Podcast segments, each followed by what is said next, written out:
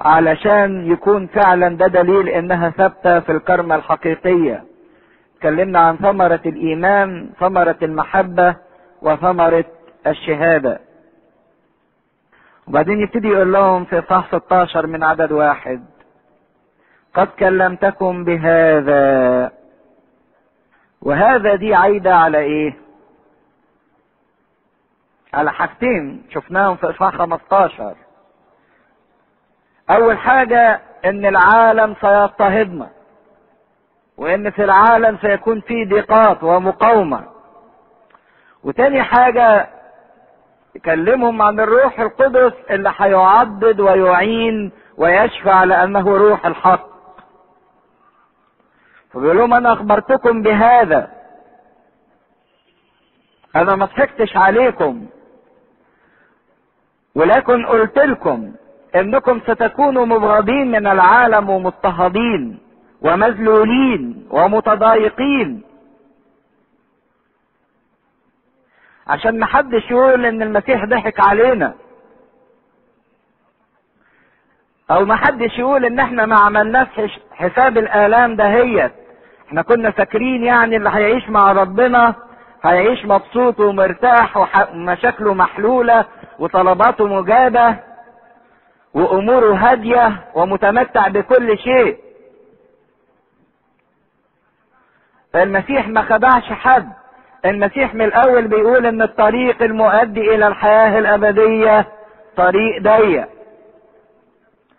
وأنه بضيقات كثيرة ينبغي أن ندخل ملكوت السماوات.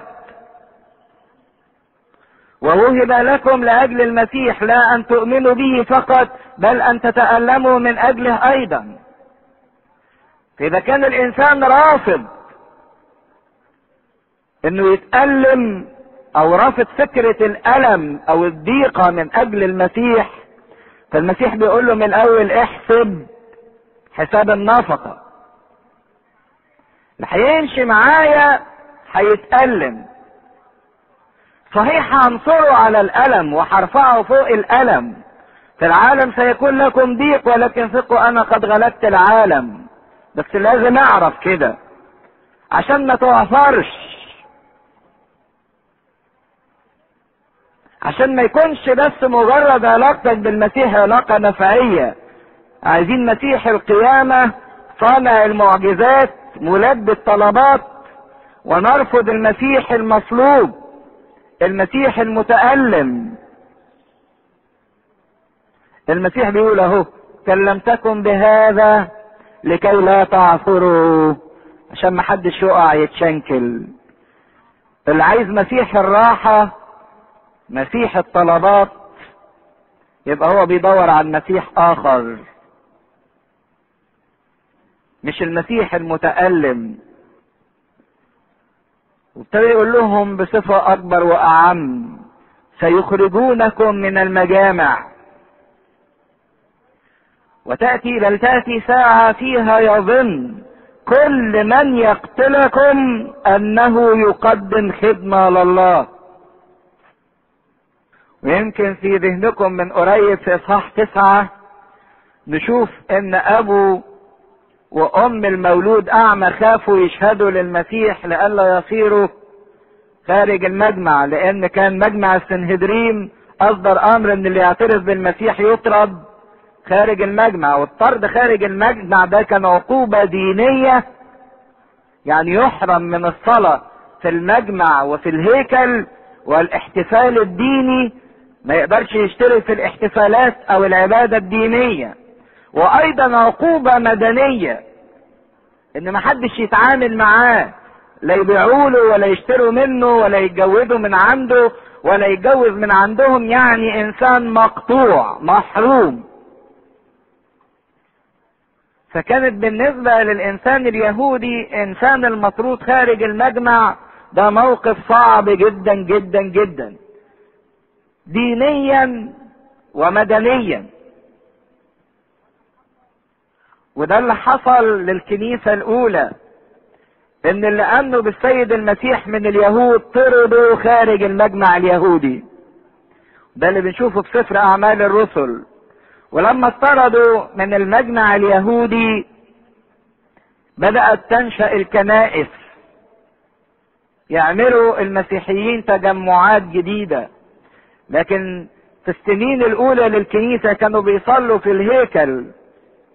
زي بطرس بنشوفه لما شاف الملاية اللي نازلة من السماء كان بيصلي صلاة الساعة تسعة عادي.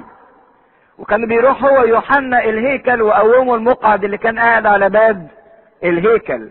لكن لما طردوا من الهيكل ومن المجامع ابتدوا يكونوا في البيوت الكنائس.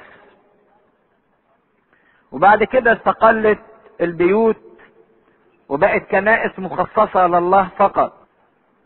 والتعبير الجميل اللي كان يقوله الرسول يقول له سلم على الكنيسة التي في بيتك. ده أكتر من كده إن هم مش بس هيطردوهم من المجامع. ده اليهود اللي خرجت منها الكنيسة هتيجي ساعة يظن كل من يقتلكم. يعني كل واحد يذبح واحد مسيحي بيفتكر إنه في ذبحه لواحد مسيحي إنه يقدم. خدمة لله. يقدم قربان لله. ذبيحة لله. وده اللي عمله بولس الرسول. لما اليهود مسكوا استفانوس وذبحوه وقتلوه وقدموه لله خدمة. يقول لو كان شاول راضيا بقتله. شاول اللي هو بولس الرسول. بولس في الأول كان فاكر إنه لما بيعمل كده يجر رجال ونساء يحطهم في السجن ويموتهم إنه كده بيخدم ربنا بيقدم لله شيء أعظم من العبادة. لأن اليهود كان عندهم في ذهنهم قصة حصلت زمان في العهد القديم. لو تفتكروها لما شعب إسرائيل زنى مع المؤابيات وبعدين صار فنحس ابن كاه ابن هارون الكاهن وغار غيرة الرب ومسك سيفه وفضل يعمل إيه؟ يقتل في الناس اللي زنوا واللي عبدوا الصنم أو العجل الذهبي. فافتكروا إن اللي كل واحد يعمل كده نفس اللي بيعمله في النحاس ده يبقى مرضي جدا عند الله وده ربنا يفرح بيه إنه بيقدم خدمة لمين؟ لربنا. عشان كده الكنيسة الأولى اضطهدت بولس الرسول نفسه يقول كده. في غلطية ثلاثة يقول ان أنا كنت أوفر غيرة على دين آبائي وكنت أضطهد كنيسة الله وأتلفها بإفراط. بإفراط يعني إيه؟ بزيادة قوي. أنا الذي كنت قبلا مفتريا ومضطهدا. فاكر إنه لما يعمل كده هو بيخدم ربنا. لأنه كان إنسان متعصب. واه من إن الدين باسمه ترتكب أو ترتكب جرائم كثيرة جدا. ده إحنا لما يبقى التدين بتاعنا شكلي وسطحي ومتعصبين فقط من الخارج لكن ملناش علاقة حقيقية بربنا بنعمل ألعن من كده. باسم الدين ترتكب جرائم فظيعة من أول النجاسة لحد السرقة لحد الاختلاس لحد القتل وكله باسم الدين أو كله زي ما بيقولوا من أجل الإيه؟ الدين. العصور الوسطى ومحاكم التفتيش والفظائع اللي أجريت ما كان كلها باسم الدين ومن أجل الدين وغيرة على الدين. إحنا بنعملها بس على صورة مصغرة في حياتنا. يا ما بنعمل خطايا جوه الكنيسة وباسم الكنيسة. اللي عايز أي غرض دنيء ايا كان هذا الغرض الدنيء يحطه ويلبسه بثياب الكنيسة وبثياب الخدمة. اللي عايز الذات واللي عايز النجاسة واللي عايز الفلوس واللي عايز المادة واللي عايز الكرامة. يجي ويرتع جواها باسم الكنيسة. يقول وسيفعلون هذا بكم لأنهم لم يعرفوا الآب ولا عرفوني. فيضطهدونكم. صحيح باسم الكنيسة أو باسم الخدمة أو باسم الدين لكن في واقع الأمر لا هم يعرفوا الآب ولا يعرفوني. هي دي نفس الكلمة اللي صرخ بيها بولس لما اتكلم إنه اضطهد الكنيسة بإفراط واتلافها يقول ولكني رحمت لأني فعلت هذا بجهل. بجهل يعني عدم إيه؟ معرفة. رحمت لأني فعلت هذا بجهل. لما يتكلم عن قصة توبته في سفر الأعمال وفي غلطيا وفي تيموثاوس الأولى يقول لاني رحمت لأني فعلت هذا بجهل. فالسر في هذا الاضطهاد هو إنهم ما عرفوش حقيقة الآب ولا حقيقة الابن. حقيقة الآب والابن اللي كلها غفران وكلها محبة وكلها طهارة ونقاوة. هو ده الإنسان المتعصب. اللي بينشر أفكاره عن الديانة مش بينشر الديانة نفسها لا ده بينشر آراءه أفكاره عن الدين. لكن هو بعيد عن الدين وعن عمق الدين. أي إنسان من المتطرفين أو من الإرهابيين تلاقوه إن هو بينشر فكره بالعنف. ده فكره ورأيه الشخصي ينشره حتى بالعنف. ولكني قد كلمتكم بهذا حتى إذا جاءت الساعة. تذكرون إني أنا قلته لكم. المسيح بيأكد لهم هذا الكلام بما سيقابلهم من آلام ومن اضطهادات. عشان لما تيجي الساعة ويخشوا في الألم يبقوا حاسبين حساب النفقة وعارفين أن الألم ده هو الطريق إلى الملكوت. وده اللي بيأكده بولس الرسول أنه بضيقات كثيرة ينبغي أن ندخل ملكوت السماوات. كل اللي بيحصل واللي هيحصل معروف ومكشوف أمام الله وأعلنوا لينا عشان اللي مش هيقبل فكر الألم من أجل المسيح مش هيقدر يكون ليه نصيب في المسيح. ولم أقل لكم من البداية لأني كنت معكم. بيقول لهم أنا ما قلتلكوش عن الألم والضيقات من الأول لأن أنا كنت معاكم في البداية لكن دلوقتي أنا سايبكم وتارككم في الأول كان المسيح بيحميهم. في الأول كانوا شايفين عظمة المسيح وسلطان المسيح ومعجزات المسيح اليومية. ما كانش في مجال ان نحدثهم عن الألم أو عن الضيقة. بل حتى إن بطرس لما جه في موقف جثيماني ومسك السيف وضرب وضرب ملخس عبد رئيس الكهنة كان عنده استعداد فعلا إنه يحارب ويقف مع المسيح ويضرب بالسيف ويقاتل عن المسيح بس على أساس إيه؟ إنه هيضرب أول ضربة وبعدين المسيح يستخدم قوته فإيه؟ ينصره. لكن لما لقى المسيح يقول له رد السيف إلى غمده ومن أخذ بالسيف بالسيف يؤخذ. وإن المسيح مش هيضرب ومش هيعمل معجزة يموت بيها الناس دي لا أن الوضع إيه؟ اختلف القياسات اختلفت. لكن هو كان عنده استعداد إنه يضرب وضرب فعلا. لكن المسيح قال له مش بالفكر اللي في ذهنك إن النصرة ما تجيش بكده.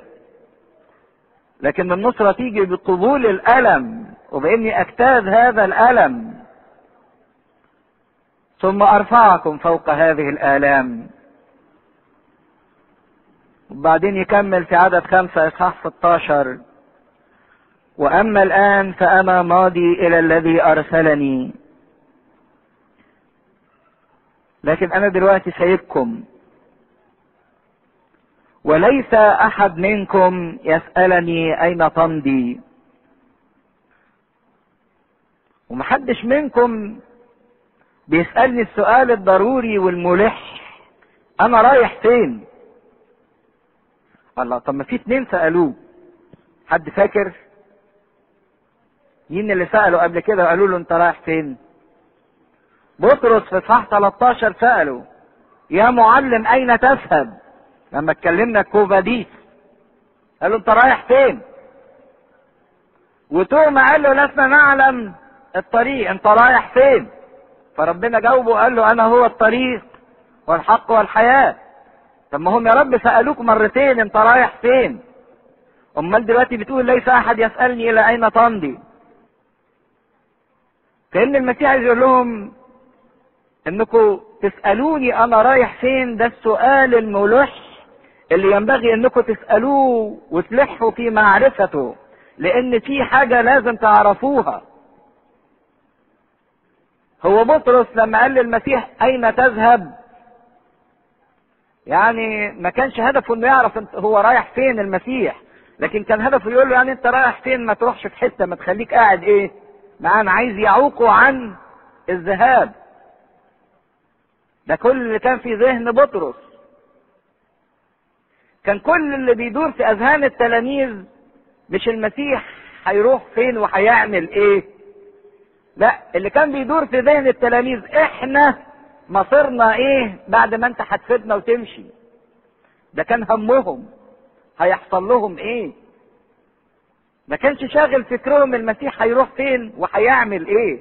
كل اللي شاغل فكرهم اللي عرفوه إن المسيح هيسيبهم. طب وبعد ما يسيبنا إحنا هنعمل إيه؟ إحنا اللي حطينا رجاء وأمال على المسيح إن إحنا نملك معاه ونقعد معاه. هنتصرف إزاي وهنعيش إزاي والمجد اللي إحنا كنا عايشين فيه والمعجزات اللي كنا بنشوفها كل يوم كل الحاجات دي هيبقى مصيرنا إيه؟ ده اللي كان بيقلقهم. مصيرهم هم مش مصير المسيح. عشان كده المسيح يقول لهم ولكني لأني قلت ولكن لأني قلت لكم هذا قد ملأ الحزن قلوبكم. أنتوا زعلتوا عشان عرفتوا ان أنا حاسبكم فقلقانين على المصير بتاعكم. لكن اللي كان ينبغي ان أنتوا تدوروا عنه وتبحثوا عنه باجتهاد وتسألوا عنه انكم تعرفوا أنا رايح فين وهعمل إيه في المكان اللي هروحه ده. لأن ده هو التعزية الحقيقية. لأن المسيح كان رايح يعد مكان من أجلهم. ولما هيعد المكان ده هيحطهم فيه. كان رايح يسعد الطبيعة المسدية الجديدة. ورايح علشان يبعث لهم الروح القدس اللي هيمكث معاهم إلى الأبد. لكن الحاجات دي ما انشغلوش إن هم يعرفوها. هم كل اللي انشغلوا إنه يعرفوه موقفهم هيكون إيه ومصيرهم إيه بعد ما المسيح يسيبهم. عشان كده يقول لهم في عدد سبعة لكني أقول لكم الحق أنه خير لكم أن أنطلق. لأنه إن لم أنطلق لا يأتيكم المعزي. خير لكم أن أنطلق. لأن انطلاق المسيح سيكون سببا في بقاء المسيح وحضور الله معهم إلى الأبد. صحيح المسيح يرتفع عنهم بالجسد لكنه سيعطيهم الروح القدس الذي يمكث معهم إلى الأبد. عشان كده الكلمة الجميلة اللي المسيح قالها لهم بعد ما أصعد الطبيعة وهيأهم لحلول الروح القدس ها أنا معكم كل الأيام وإلى إيه؟ انقضاء الظهر. طب المسيح إزاي معانا كل الأيام وإلى انقضاء الظهر إذا كان هو صعد لفوق هو معانا إزاي؟ بالروح القدس. المعز الذي يمكث معكم إلى الأبد. وما كانش ممكن الروح القدس يقول كده لم يكن الروح القدس قد أعطي بعد لأن يسوع لم يكن قد مجد بعد. ومجد المسيح كان في موته وصلبه وقيامته وصعوده إلى الإيه؟ السماء.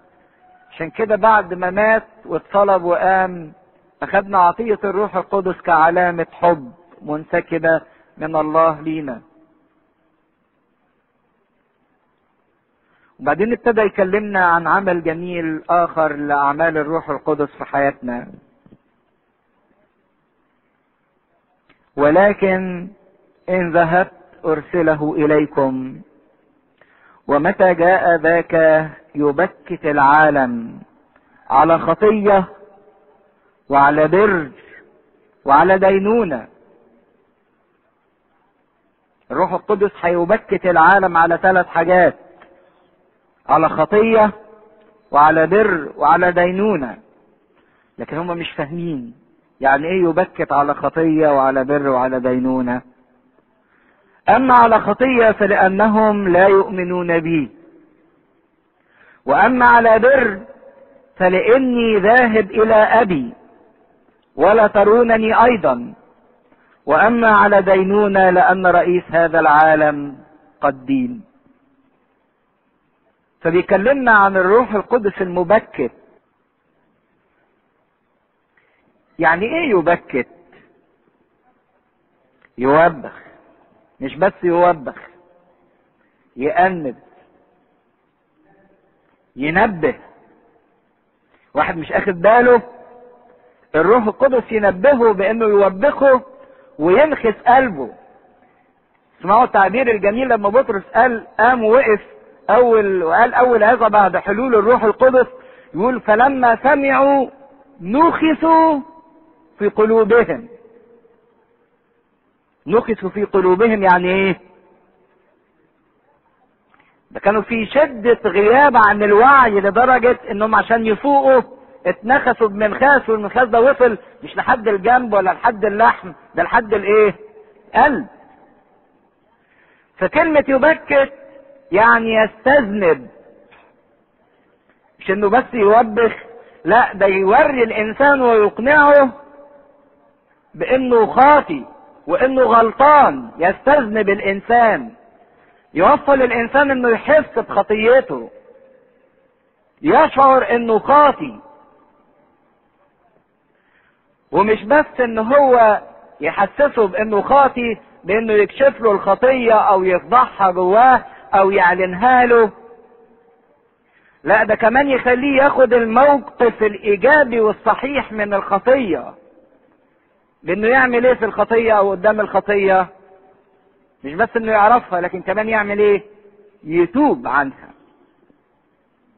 ده معنى بقى التبكيت تبكيت إن الروح القدس يمسك واحد ويفضل يوريه بإقناع وتوبيخ وكشف وفتح قد إيه ان هو خاطي. ومش بس يوريه إنه خاطي ده يوصله لدرجة إنه يتوب عن الخطية. وده اللي حصل. يقول لما سمعوا نخسوا في قلوبهم فبصوا لبطرس وقالوا له ماذا نفعل؟ طب نعمل إيه عشان نصلح الغلط اللي إحنا عملناه؟ فيقوم يقول لهم بطرس توبوا. وليرجع كل واحد عن طريقه الردية لكي تأتي أزمنة البر. توبوا. فهنا نشوف الروح القدس يوصل الإنسان بتبكيته بأنه يكشف الخطية ويعلنها ويفضحها ويبكت الإنسان ويوبخه عليها وبعد كده يخليه يتوب عنها. ياخد الموقف الصحيح تجاهها بأن الإنسان يرفضها. عشان كده ما الذي يدفع الإنسان إلى الاقتناع بأنه خاطي؟ ويكشف للإنسان خطيته ويوريه قد إيه غلطان؟ هو الروح القدس. ودي نقطة مهمة جدا لأن الإنسان لا يشعر باحتياجه إلا إلى مخلص إلا إذا كان حاسس بإيه؟ بإنه خاطي. الخاطي هو اللي يحتاج إلى مخلص. عشان كده الروح القدس يورينا إن إحنا محتاجين جدا للمسيح بإنه يورينا خطيتنا ويوبخنا ويأنبنا عليها بعد كده يقول لنا أنت محتاج إلى المخلص. فيبتدي يقدم لنا البر بتاع المخلص. خدوا بالكم من كلمة خطيرة المسيح قالها لما قال يبكت العالم على خطية. فقال على خطية والخطية هي إنهم إيه؟ لا يؤمنون بي. وده مفهوم خطير جدا للخطية. في كل مرة أنا بعمل الخطية معناها عدم إيمان بشخص المسيح. شوفوا خطورة الخطية قد إيه؟ في كل مرة أنا بعمل الخطية معناها عدم إيمان في المسيح معناها رفض للمسيح معناها إنكار للمسيح. أنا لما أسرق معناها عدم إيمان بالمسيح ورفض للمسيح. لما بشتهي معناها عدم إيمان. ما هو أنا بشتهي معناها بقول للمسيح إنك ما فيكش شبع. عشان كده أنا عايز الخطية تشبع شهوتي كأني أنكرت إيماني بالمسيح. لما بسرق معناها بقول للمسيح أنت ما تقدرش تسدد احتياجاتي. عشان كده أنا هروح أسدد احتياجاتي بالخطية. كأني بنكر المسيح برفض المسيح لا أؤمن بالمسيح. عشان كده في خطورة كل خطية الإنسان بيعملها هي معناها عدم الإيمان بالمسيح.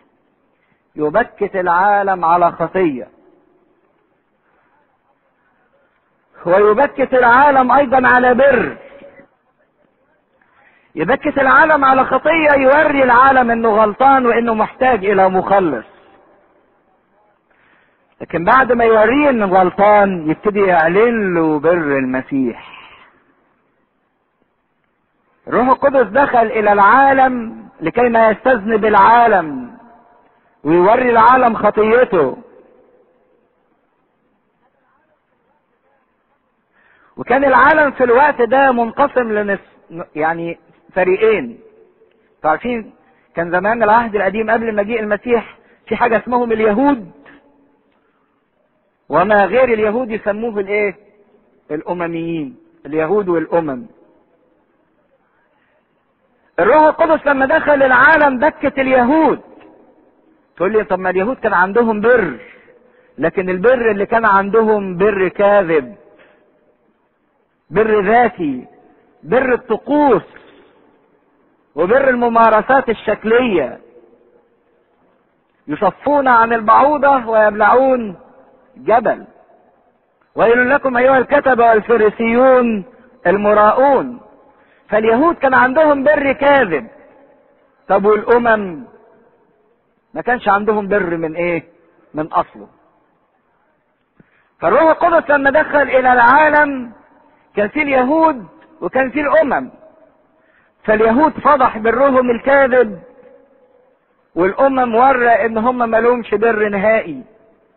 لكن في نفس الوقت قدم لهم بر المسيح. عشان كده الروح القدس بعد ما يستذنبنا ويورينا خطيتنا يقدم لنا بر المسيح بر المسيح الشخصي.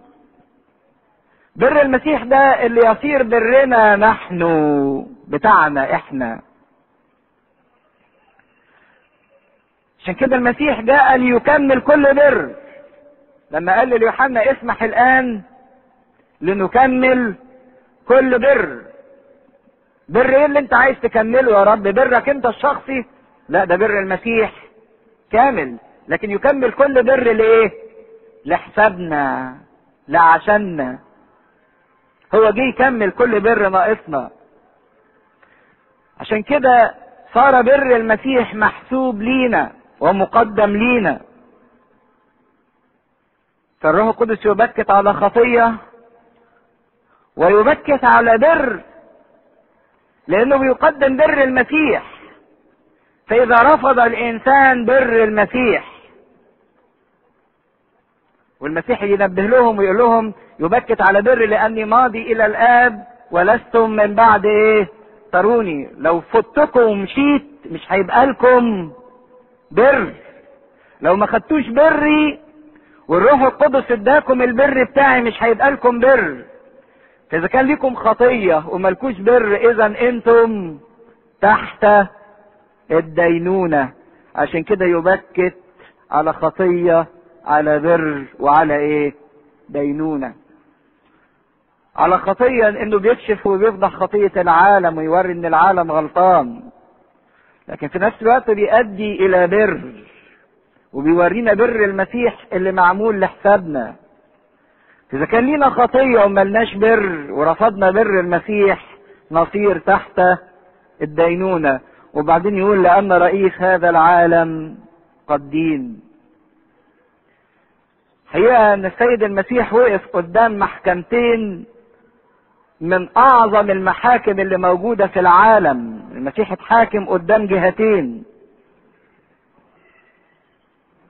والمسيح فضح الحكم والبر اللي موجود في العالم قدام المحكمتين دول.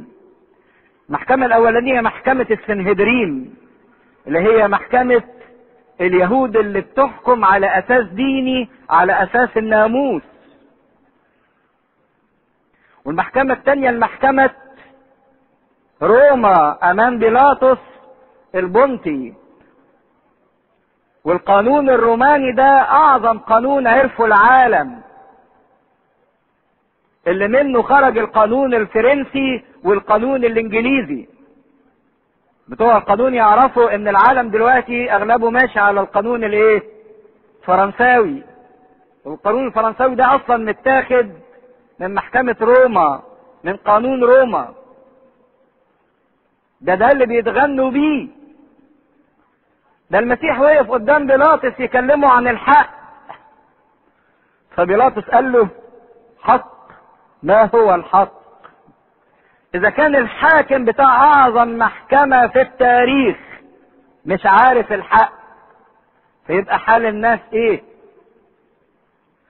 عشان كده أعظم محكمتين محكمة السنهدرين والمحكمة الرومانية أصدروا حكم على ابن الله بإنه خاطي ومذنب ومستوجب الموت فالمسيح فضح ادي الحكم بتاع العالم.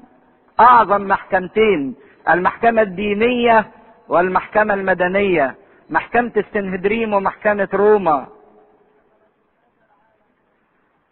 لأن رئيس هذا العالم هو المتحكم فيه.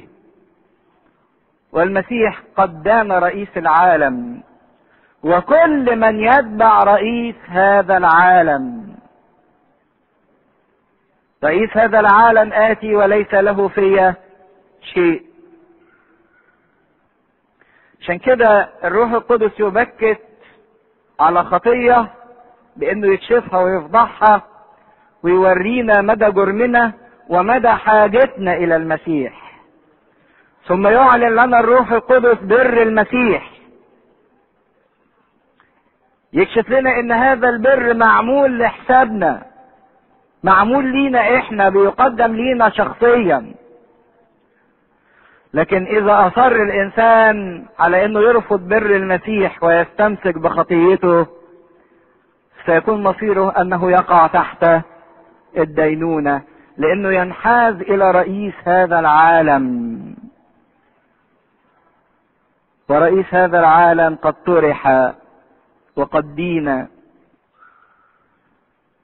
ده اللي السيد المسيح كان بيستحثه في داخل هؤلاء التلاميذ المساكين لكن ما زال في جعبة المسيح الكثير لكي ما يعلنه لهم عن سر الفرح وسر النصرة وسر الخلاص ده اللي بيكمله من خلال الحديث عن الروح القدس حتى نهاية الإصحاح 16 في حد يحب يسأل حاجة في الجزء ده؟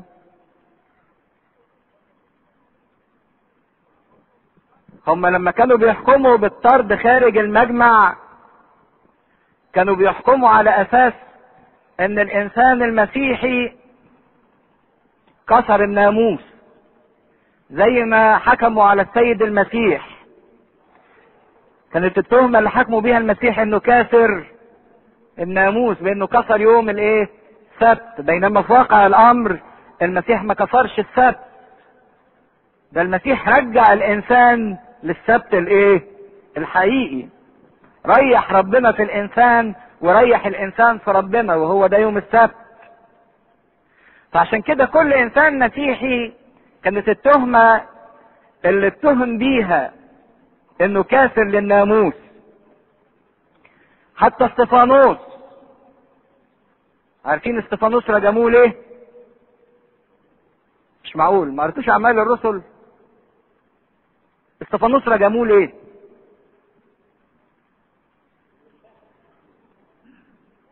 التهمة اللي كانت موجهة لإستفانوس أنه يغير العوايد. حاجة اللي إحنا تعودنا إيه؟ عليها. عشان كده دي كانت تهمة المسيحيين اللي اتهموهم اليهود بيها إن هم بيغيروا العوايد اللي اتعودنا عليه الطقوس والناموس بتاعنا والممارسات بتاعتنا. فمسكوا استفانوس ورجموه. أصل مش ممكن يتهموا استفانوس بأنه بيشهد للمسيح لأن المسيح أصلا ده انتظارهم. يعني دي مش تهمة إن واحد يشهد للمسيح دي مش تهمة. ده هو انتظارهم منتظرين مين؟ المسيح. لكن التهمة اللي وجهت إليه إنه كسر العوايد يغير العوايد. بيتكلم عن هد الهيكل. ينقض الناموس. فرفضوا المسيحيين دينيا ومدنيا. لحد ما جات الإمبراطورية بقى الرومانية الوثنية. يعني اليهود اضطهدوا المسيحيين من أجل أمور دينية. لكن الرومان اضطهدوا المسيحيين ليه؟ ليه؟ مزاجهم كده يعني. آه أول حاجة إن كان من ضمن قوانين الوثنيين أو الرومان عبادة قيصر. والتهمة اللي بيلعبوا بيها لست محبا لقيصر.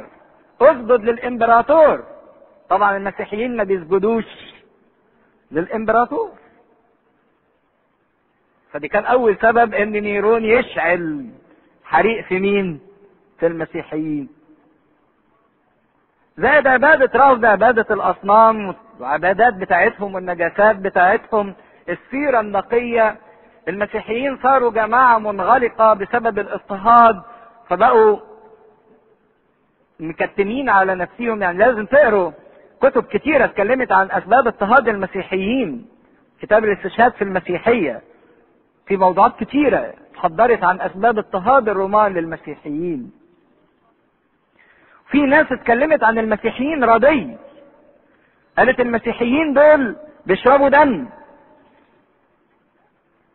بياكلوا لحم وبيشربوا إيه؟ دم. فبيدوهم. ده ياما في حاجات كتيرة. تهم لكن كانت كلها تهم باطلة. فعشان كده ده كان القصاص. وكان نهاية الأحكام تصل إلى حد الموت لكل واحد يجدف على ربنا إنه كان نهاية القصاص أو العقاب بتاعته إنه يسلم إلى الموت. إن لي أمور كثيرة أيضا لأقول لكم ولكن لا تستطيعون أن تحتملوا الآن. وأما متى جاء ذاك روح الحق فهو يرشدكم إلى جميع الحق لأنه لا يتكلم من نفسه بل كما يسمع يتكلم به ويخبركم بأمور آتية. ذاك يمجدني لأنه يأخذ مما لي ويخبركم. كل ما للآب هو لي لهذا قلت أنه يأخذ مما لي ويخبركم. بعد قليل لا تبصرونني. ثم بعد قليل أيضا ترونني لأني ذاهب إلى الآب. فقال قوم من تلاميذه بعضهم لبعض ما هو هذا الذي يقوله لنا بعد قليل لا تبصرونني؟ ثم بعد قليل أيضا ترونني لأني ذاهب إلى الآب. فقالوا ما هو هذا القليل الذي يقول عنه؟ لسنا نعلم بماذا يتكلم. فعلم يسوع أنهم كانوا يريدون أن يسألوه. فقال لهم أعن هذا تتساءلون فيما بينكم؟ لأني قلت بعد قليل لا تبصرونني ثم بعد قليل أيضا ترونني. حق الحق أقول لكم أنكم ستبكون وتنوحون والعالم يفرح.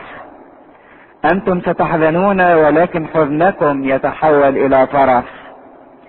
المرأة وهي تلد تحزن لأن ساعتها قد جاءت. ولكن متى ولدت الطفل لا تعود تتذكر الشدة لسبب الفرح لأنه قد ولد إنسان في العالم. فأنتم كذلك عندكم الآن حزن ولكني سأراكم أيضا فتفرح قلوبكم ولا ينزع أحد فرحكم منكم. في ذلك اليوم لا تسألونني شيئا حق الحق أقول لكم إن كل ما طلبتم من الآب باسمي يعطيكم. إلى الآن لم تطلبوا شيئا باسمي اطلبوا تأخذوا ليكون فرحكم كاملا والمجد لله دائما أبديا أمين. ما زلنا بنتابع الحديث الأخير للسيد المسيح مع تلاميذه والتعزيات اللي المسيح بيفيد بيها على أولئك التلاميذ. وكأنه بيمارس وظيفة النبوة في اللحظات الأخيرة من حياته على الأرض بأنه ينبئ ويخبر التلاميذ بما سيحدث لهم في المستقبل سواء من آلام أو ضيقات أو من نصرة ومن مجد ومن انتصار ومن فرح معد لهم. فبيقول لهم في عدد 12 إن لي أمور كثيرة أيضا لاقول لكم. في أسرار كثيرة وأخبار كثيرة المسيح عايز يقولها للتلاميذ. صحيح هو أعلن إن هو ماء الحياة وإن هو خبز الحياة ونور الحياة وأعلن إعلانات كثيرة عن إن هو النور الحقيقي واللي يتبعه لا يمشي في الظلمة. لكن في أمور معينة زي تفاصيل صلبه وشركة المونيتها ولان إيمانهم ضعيف ولان فهمهم ما يقدرش يتسع لتلك الأمور. المسيح كان مترفق جدا بالتلاميذ واداهم اللي يقدروا إن هم يحتملوه بالكاد أو بالصعوبة البالغة. لكن قال لهم إن في أمور كتيرة جدا ستعلن لكم عندما تنالوا نعمة الروح القدس. لأن الروح القدس هو اللي هيقدر يفهمكم ويعلمكم ويرشدكم ويقويكم. عشان كده تلاحظوا ملاحظ ما بين الكلام اللي كتبه الرسل زي بطرس ويوحنا ويعقوب ومتى ومرقس ولوقا وما بين اللي كتبه بولس الرسول تلاقوا في فرق كبير جدا. يعني بولس الرسول اللي اتكلم لأعرفه وقوة قيامته وشركة آلامه متشبها بموته بولس الرسول اللي اتكلم عن درايته بسر المسيح وبالأسرار الكتيرة اللي اتكلم عنها بولس تلاقوا في فرق كبير بين العمق بتاع بولس الرسول والمعرفة والاختبار بتاع